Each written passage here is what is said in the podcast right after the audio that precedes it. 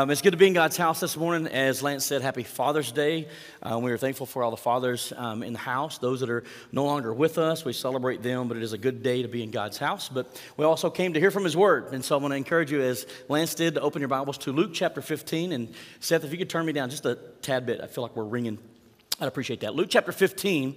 Um, so a few weeks ago, we started a summer series called The Moral of the Story. And we're just simply looking at the parables of Jesus. Not all of them, but a handful of the big ones. And um, so we're looking at these different parables. They say that about a third of the teachings of Christ were done in parable form.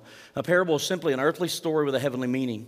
Uh, the word parable means to cast alongside. And so Jesus would take these stories with elements in the story that they were very familiar with sheep, money, farmers, seed, ground things that they were very familiar with, but he would throw alongside it a heavenly spiritual truth, uh, maybe a description of the kingdom of heaven. And, and so a lot of what Jesus used was parables to tell um, these truths.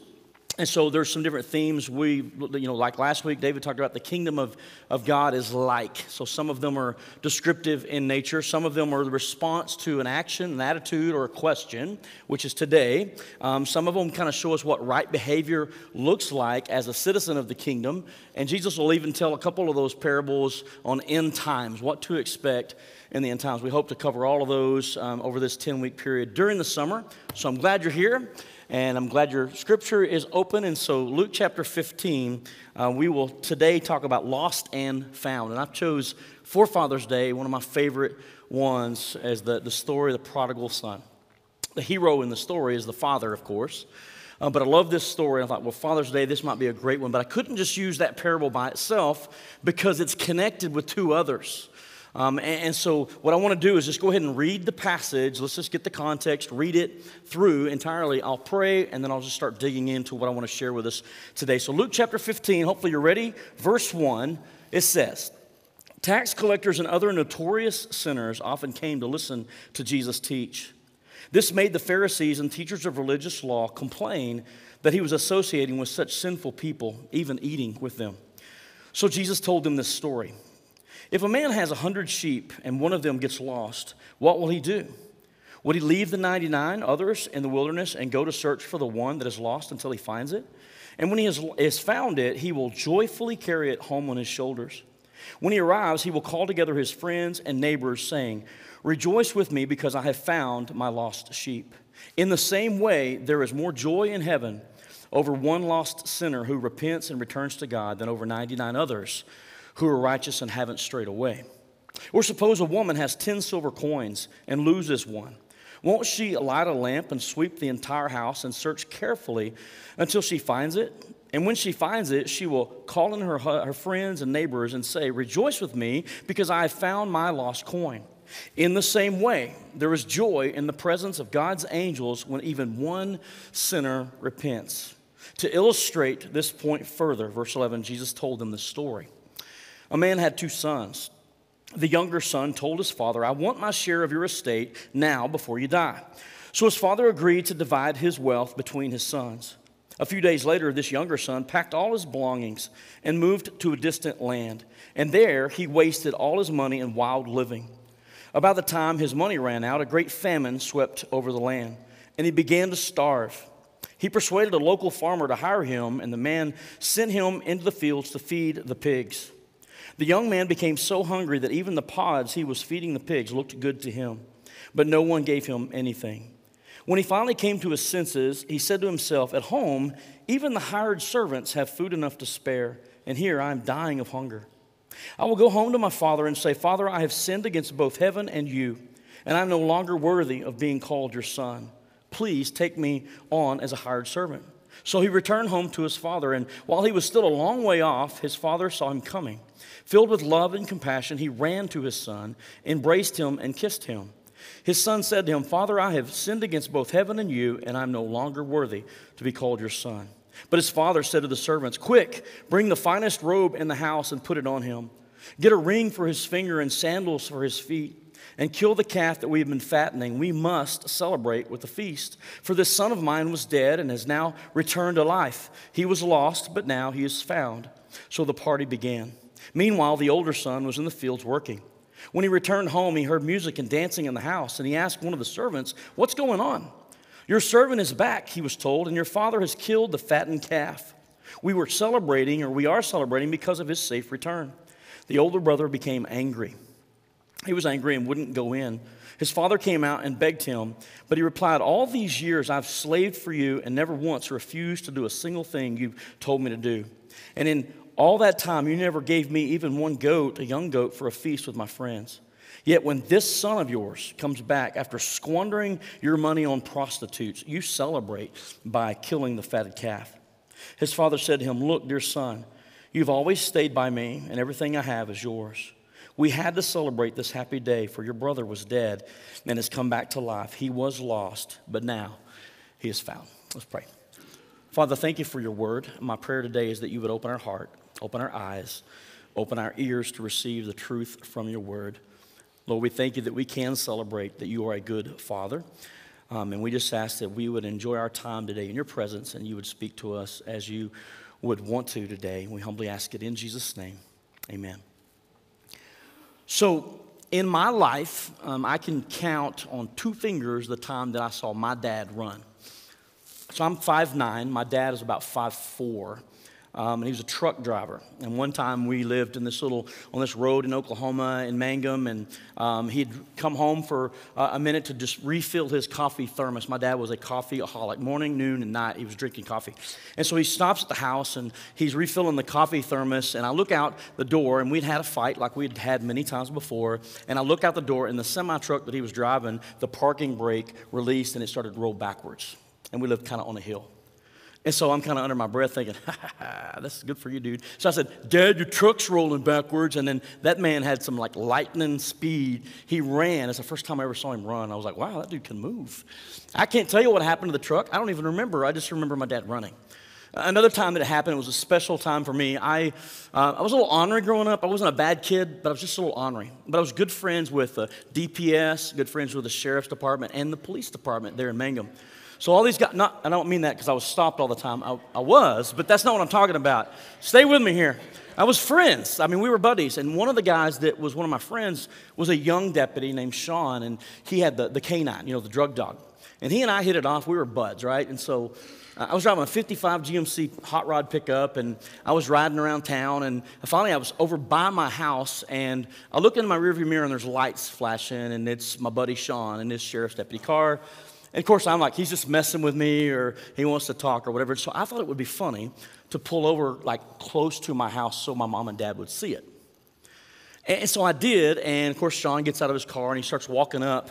And what I did not expect is my dad in his sock feet running across the road and headed straight to me. In that moment, I was freaking out because, like most kids, I'm like, my dad's gonna kill me. He's probably gonna embarrass me. He's gonna yell at me. It's over for me, and all that stuff. But what I expected was that. What I got was something totally that threw me um, off guard. My dad was coming to my rescue. My dad was coming and he was loaded to bear. He was ready to give an earful to Sean, this deputy. He didn't know we're buddies, right? He's just mad because you're picking on my son, right? He's driving a hot rod and that's what you're doing. And so he starts lighting into this deputy. And I'm like, no, no, no, don't tase him, bro. It's like his dad, right? Part of me is like, should tase him anyways, right? Just because all the tension that we had. But um, anyways, I was like, trying to explain to him that, hey, we're buddies, and he's just pulling me over. We're, we're just talking. It's not a huge deal at all. Um, and so after everything kind of calmed down, I just remember being like overwhelmed at like, wow. And so a little backstory with me, I loved my dad. We were great later in life, but the first probably 18 to 20 years was not good. We did not have a good relationship at all. Very tense. And so there were times, even in that lifetime, in that season, that I thought, my dad don't even love me. He probably didn't even care if I'm around. And so it was a very big deal for me the day my dad ran. Um, to come in my defense, to come and uh, protect me or rescue me or whatever he saw, it just made a huge impact on me. And I realized in that moment I'd underestimated my dad's heart towards me. Now, I share that story because I feel like that's what Jesus is trying to do with his hearers in this set of parables. They had misread God the Father, they had it wrong, a wrong idea about who God is, what God's expectations are. They also had a wrong idea of who people were. And so they it starts in verse 15 with these first two verses. And so this set of parables is told because Jesus is responding to a bad attitude. Now, but before we go into the parables again, I, I, would, I would say this that I think it's even possible today that we can have a wrong image, a distorted image of Father God. Would you agree with that statement? Now, here's why. Some of you grew up with great relationships with your father, and so it's not a big stretch for you to say, Of course, God is a loving, merciful, caring, compassionate Father God, because that's what I've grown up under, and it just makes sense that God would be like that. But if you grew up in a situation kind of like I did, it's a pretty big stretch for us to believe in our heart that God really is a loving and merciful, forgiving Father because we didn't experience a lot of that growing up. Are you following me? So I think it's possible, even today, for us to misrepresent, misunderstand, underestimate who God is, what God is like. And it was no different in Jesus' time. So Jesus is telling these parables, and Jesus is associating with everybody. In chapter 14, we find him having a meal with the Pharisee. And at the Pharisee's house, a lot of sinners and people coming around, they wanted to hear what Jesus had to say. And in the context of that dinner, he talks about a great banquet and he says, and he does this in a parable form too. And he says, a man had a banquet and he went out and invited everybody to come, but everybody made excuses and they didn't come. And this made him mad. So he said, All right, to his servant, go out and ask the, the cripple, the blind, uh, all the helpless people, invite them to the banquet instead. And he said they did, and when he came back, there was still room. So he said, go to the highways, the, the hedges, and compel them to come in to this great banquet. And I tell you that those who originally were invited will not be there. And so this kind of teaching was appealing to the notorious sinners of the day, right? Jesus' message was like, hey, he's not talking like the rest of the people talk to us. And so they wanted to be wherever Jesus was at, and they wanted to hear his teachings. And so in chapter 15, verse 1, it says, tax collectors and other notorious sinners often came to listen to Jesus teach. That's good, right? But verse 2, it says, This made the Pharisees and the teachers of religious law complain that he was associating with such sinful people, even eating with them. In that moment, Jesus responds with this three set parable. Two of them, he gives us a description um, of what he meant in that parable. The third parable, he leaves it, he leaves it open ended on purpose, right? And so he begins by correcting an attitude toward these notorious sinners, these bad guys. Why would Jesus, the supposed Messiah, hang out with the riffraff? I mean, we're the Pharisees, the teachers of the law. He should be spending all of his time with us, right? We're morally superior to everyone else. So it's offensive to them that Jesus is hanging out with the sinners. And so it angered them, and Jesus responds with the parables. Suppose a man has a hundred sheep, and one of them gets lost. So you got a hundred sheep, and you're a shepherd in a pasture. He says, What are you going to do? And I would ask you the question, What would you do? Because Jesus posed the question to them in the story. And in this case, these parables were inclusive in that he's drawing in the audience to kind of make them a part of the story and bring the tension to where it's like, okay, what would you do in this situation? And so Jesus said, A man has 100 sheep, 99 of them there, one of them gets lost. What would you do? And I'd have to ask us the question what would we do? We got a lot of animal lovers in this place, a lot of animal lovers um, in this town and on this planet. Uh, I tell you what we would do is we'd probably go look for the lost sheep, wouldn't we? Now, he says the shepherd had 99 that are in the field. Now, there were safety in numbers. They're in the field. There might have been other shepherds nearby that would kind of watched over their flock while the shepherd left, but he leaves the 99. That's what we say in that last song, the reckless love of God. It's not reckless, but it seems reckless, doesn't it? I mean, why would you leave 99 sheep for one? Just cut your losses and go forward. I mean, it's just one, right? But what Jesus wants us to see is he's revealing the heart of his father like they'd misunderstood. He said, I want you to get a clear understanding of what my father is like, and that sheep, that one sheep is valuable to my father. So the shepherd leaves the 99 and he goes after the one sheep, searching for him. So we see picture of a shepherd searching for the lost sheep. And it says, when he finds it, he carries it on his shoulders and he gets back and it's party time, right?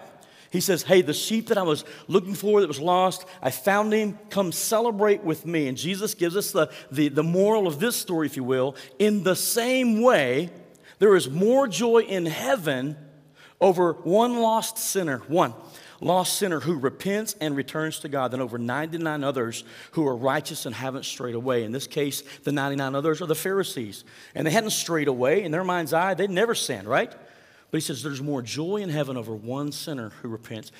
Have you ever just considered that when someone places their faith in Jesus? For us, when we, we do a baptism, right? Because that's the outward expression of what's happened. And when we do a baptism, that's why I think that these baptism services need to be amped and celebrations, right? Because somebody has given their life to Christ. And if they're celebrating in heaven, how many know we need to celebrate in church, y'all? Right? So he says, he, he says, there's more joy in heaven when one sinner repents. This is the Father's heart, right? They're angry. But he said, This is the Father's heart. Like the shepherd, it goes after the one, leaving the 99 so that he could retrieve and bring him home. All right, so, or suppose a woman has 10 silver coins and loses one. What would you do? It's implied, it's not asked there, but what would she do? What would you do? 10 coins, you lose one. Uh, you know, that kind of stinks, but I still have nine coins left. Just go on and just, you know, I've lost a $20 bill out of my wallet before at Walmart. You know, it happens. So just go on with your life and be happy that you still have the nine. Well, the, the coin that she lost was a drachma, if that's how you say it in the Greek. It's all Greek to me. But it's a coin she dropped, and that was representative of one day's wage. And so it was valuable to her. And so in this text, we see that she searches carefully. She says, Won't she light a lamp and, and sweep the entire house and search carefully until she finds it? So here we see a picture of a woman losing a coin and moving everything, getting the broom out, turning on the bright light, and sweeping until she hears that jingle or she catches that coin out of the corner of her eye. She searches carefully. Why? Because the coin is valuable to her. Jesus wanted them to know that the sinner is valuable to God, right? And when she finds it, what does she do? She calls her friends and neighbors and says, Rejoice with me because I found my lost coin. It's a big deal to her.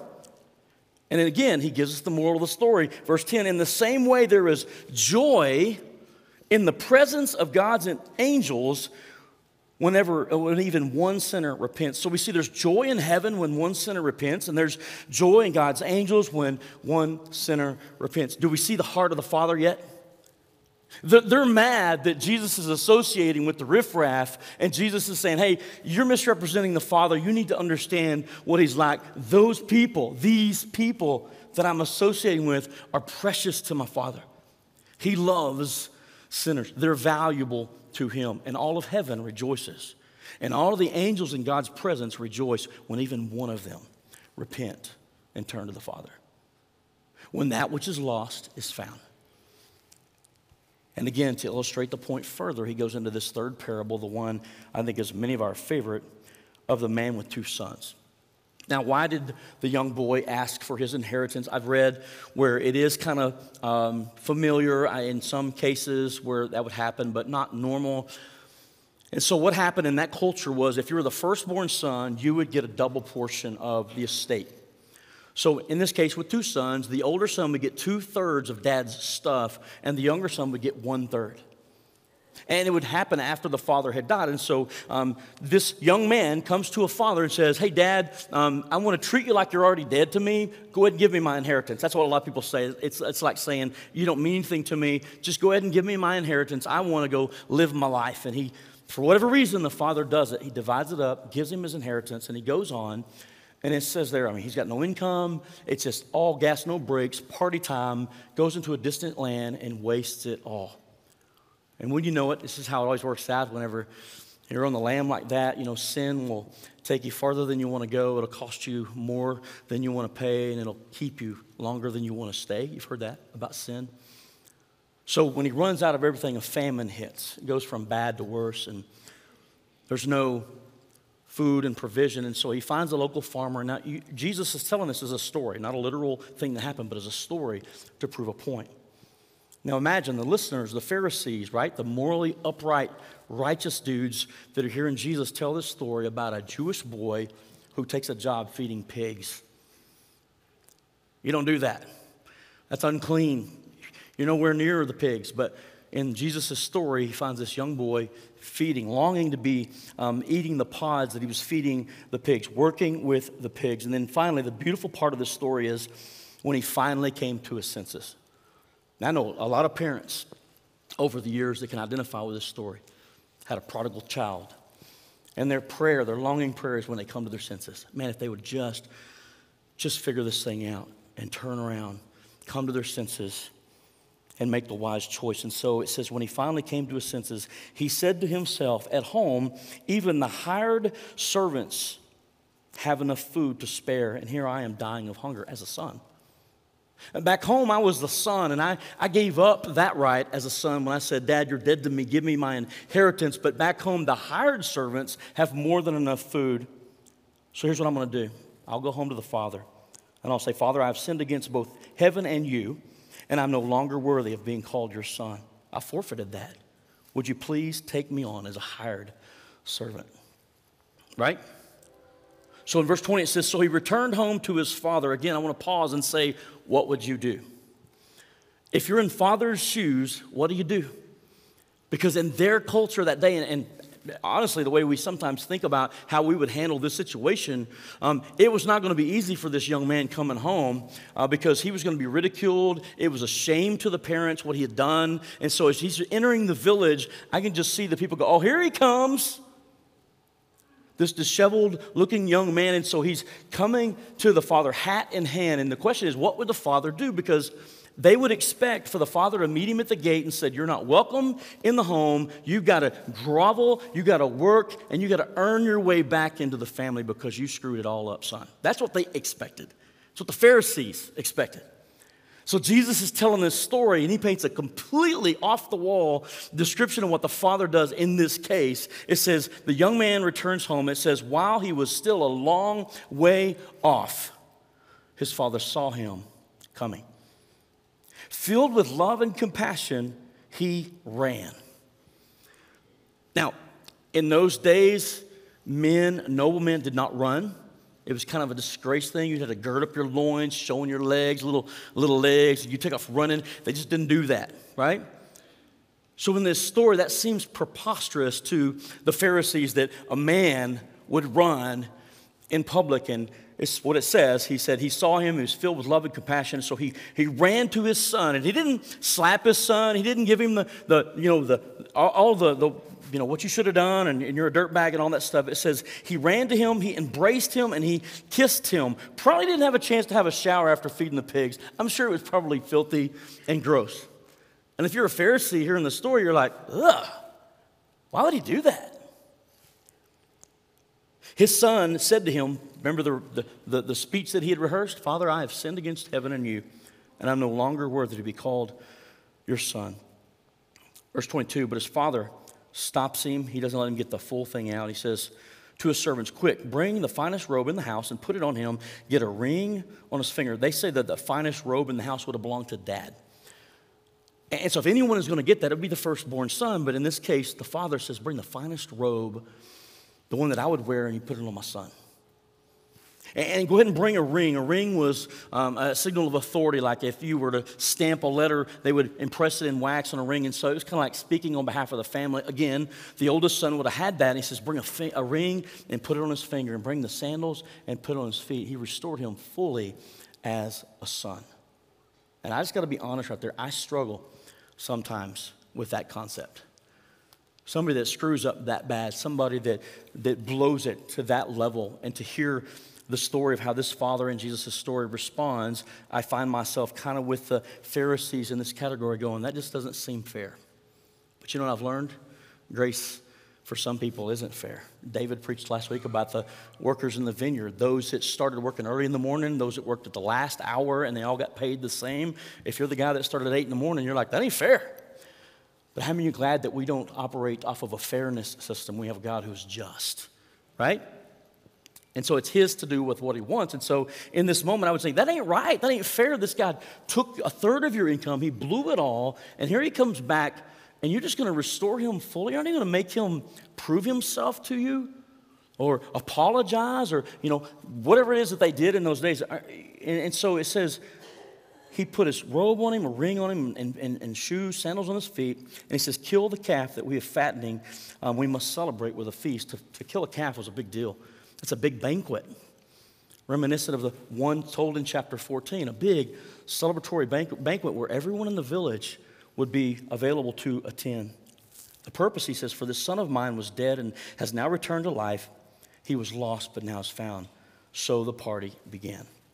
Now, I'll stop there for just a moment. I'll get back to the son in a second. So, uh, what have we learned so far in the parables? We learned that sinners are valuable to God, that, that sinners uh, have worth to God. Um, he, he illustrates that with a shepherd, he illustrates that with a, the coin, and here with a picture of a father responding in a way that may not make sense to the listeners, and it may seem like a reckless love from their perspective, but that's what we see, and that is the clear picture and definition of what Jesus wants his hearers to see about Heavenly Father. Remember, it was told because they had an attitude about Jesus hanging out with those sinners. They were criticizing Jesus. They were murmuring against Jesus because he would associate with such lowly scum. Why would he do that? And Jesus says, Hey, you misrepresent, misunderstand what the Father's all about. And he shows them in these parables that the Father values sinners. And I would add to that, we should too. Amen? The Father values sinners we should too. And so, see these cases, he kind of in, injects, if you will, the people into the story to make them feel the tension. What would they, what would they do? Right? What would you do? Well, we know what the father did. He responded in a way that just kind of blows our mind if you think about it. If you were in the, the prodigal son's shoes or whatever it was, he was maybe he was barefoot. I don't know, sandals coming home, and to hear the father respond like that, how many know it'd be overwhelming? But there's another character in the story, and this is where Jesus ties the Pharisees because they represent the older brother. It says the older brother, who has the same attitude as the Pharisees, I might say, was angry. After he was told what was going on, he's like, mm I ain't got no part of that. In fact, I think dad's an idiot for doing it. He's probably what he said. Don't know that, but he probably thought it. He says he wouldn't go in. And I love this. It says his father came out and begged him. So in this, we see the father loves sinners, but he's not leaving the Pharisees out. He came and begged them, begged his son to come in. This is Jesus saying, Hey, the kingdom is for you too, and I'm begging you to trust in me. I'm begging you to gain entry to the kingdom as well. I love the lost sinners, but I love you too. But there was a problem because the Pharisees didn't think that they needed repentance. They're morally superior to the other guys. They felt like they had it all figured out. And so they find themselves in a position of judging. And, and so it says the father begs him to come in. But he replied, All these years I've slaved for you. But your son. But we see what his attitude was, right? It wasn't a loving relationship with a father, building the family business. It was like, I slaved for you. And never once refused to do a single thing that you told me to do. And in all that time, you never gave me even one young goat for a feast with my friends. I mean, you give this guy the fattened calf. I would have thought that that would have been mine, but you didn't give me a goat, Dad. Yet when this son of yours comes back after squandering your money on prostitutes, you celebrate by killing the fattened calf. His father responds, verse 31. His father said, Look, dear son, you have always stayed with me, and everything I have is yours. He dispersed all of his stuff to the sons at the beginning of the story. It's all yours, anyways. But we had to celebrate this happy day. For your brother was dead, and he's come back to life. He was lost, but now he is found. Notice the next verse starts with a new story talking to his disciples. So Jesus walks away and between uh, verse 32 and chapter 16, verse 1, if there was a microphone created back in the day, Jesus dropped the mic, turned around, and walked away. And he leaves the story open. And so if you're here, they're like, well, what happened? What did, what did the father do to the older son? What, what about all those people in the room that were partying? And, and they got to know that the father stepped out to talk to the son. What happened? How does the story end? And I think Jesus is saying, it depends on you. To the original listeners, to the Pharisees, how does the story end? Who do you relate most to? Because I'm sharing the, the Father's heart, and the Father's heart is He loves the repentant sinner. He loves them. They're valuable to him. He cherishes them. But to the Pharisee who was so caught up in rules and regulations and even legalism, to get angry with Jesus, associating with the very ones he says he came to seek and to save the lost, Aren't you glad that he seeks and saves the lost, even today? Uh, let me just let you know a secret, and this might come as a shock to you, but all of heaven is occupied and will be occupied only by repentant sinners. Think about that for a second. The Pharisee can't, inheritance, eh, can't inherit eternal life or entrance into heaven because no one is good enough. Their works, their piety, their, their, their legalism, their rules, and all that stuff was not good enough. And so all of heaven is filled with, occupied with these repentant, keyword repentant, sinners, of which you and I, if you've placed your faith in Christ, um, are included because we should come to the point in our life where we hear the gospel, we recognize our sin, and we recognize our need for a Savior, and we say, God, would you please forgive me of my sins? I repent, I turn from that sin, and I'm trusting in you for eternal life. That's a repentant sinner saved by grace. And let me tell you something else, and this might offend some of you, but I don't really care. Legalism hates grace. Legalism hates it. Why? Because we got these rules, these regulations, and these expectations of what we feel like people should do to be counted among the worthy. And grace, we see in this and the parable from last week that He is the one and only the one who, who gives it freely to all who trust in Him. And it doesn't seem fair, it does seem reckless. And to the legalist who spent their whole life doing everything. All the T's are crossed, all the I's are dotted. They get a perfect Sunday school record. They read from the proper version. Um, they, they tithe. They do all the things, right? And that legalism hates grace. But it's exactly what Jesus wants his readers, his listeners to hear, and for us to hear as well. The Father still loves sinners, he still values them. And so the question would be, do we? What is our heart toward the marginalized, the people that, you know, frankly, we see them, we're like, oh, I don't want nothing to do with them. I'm not going to associate with them. They're the, the bad people. I'm going to huddle up with my Christian friends, and that's all I'm going to do. And we just start getting a bad attitude. Let us remember that the Father loves those notorious sinners. He values them, right? And that should be our same heart. And when we hear of one that repents and comes to salvation, we should be among the first to say, Praise God, this is awesome, right? They included them too. Because if we're not able to do that, maybe we don't realize just how awesome it was that He saved us. And remember from how far He saved us from. And so our heart and our attitude should be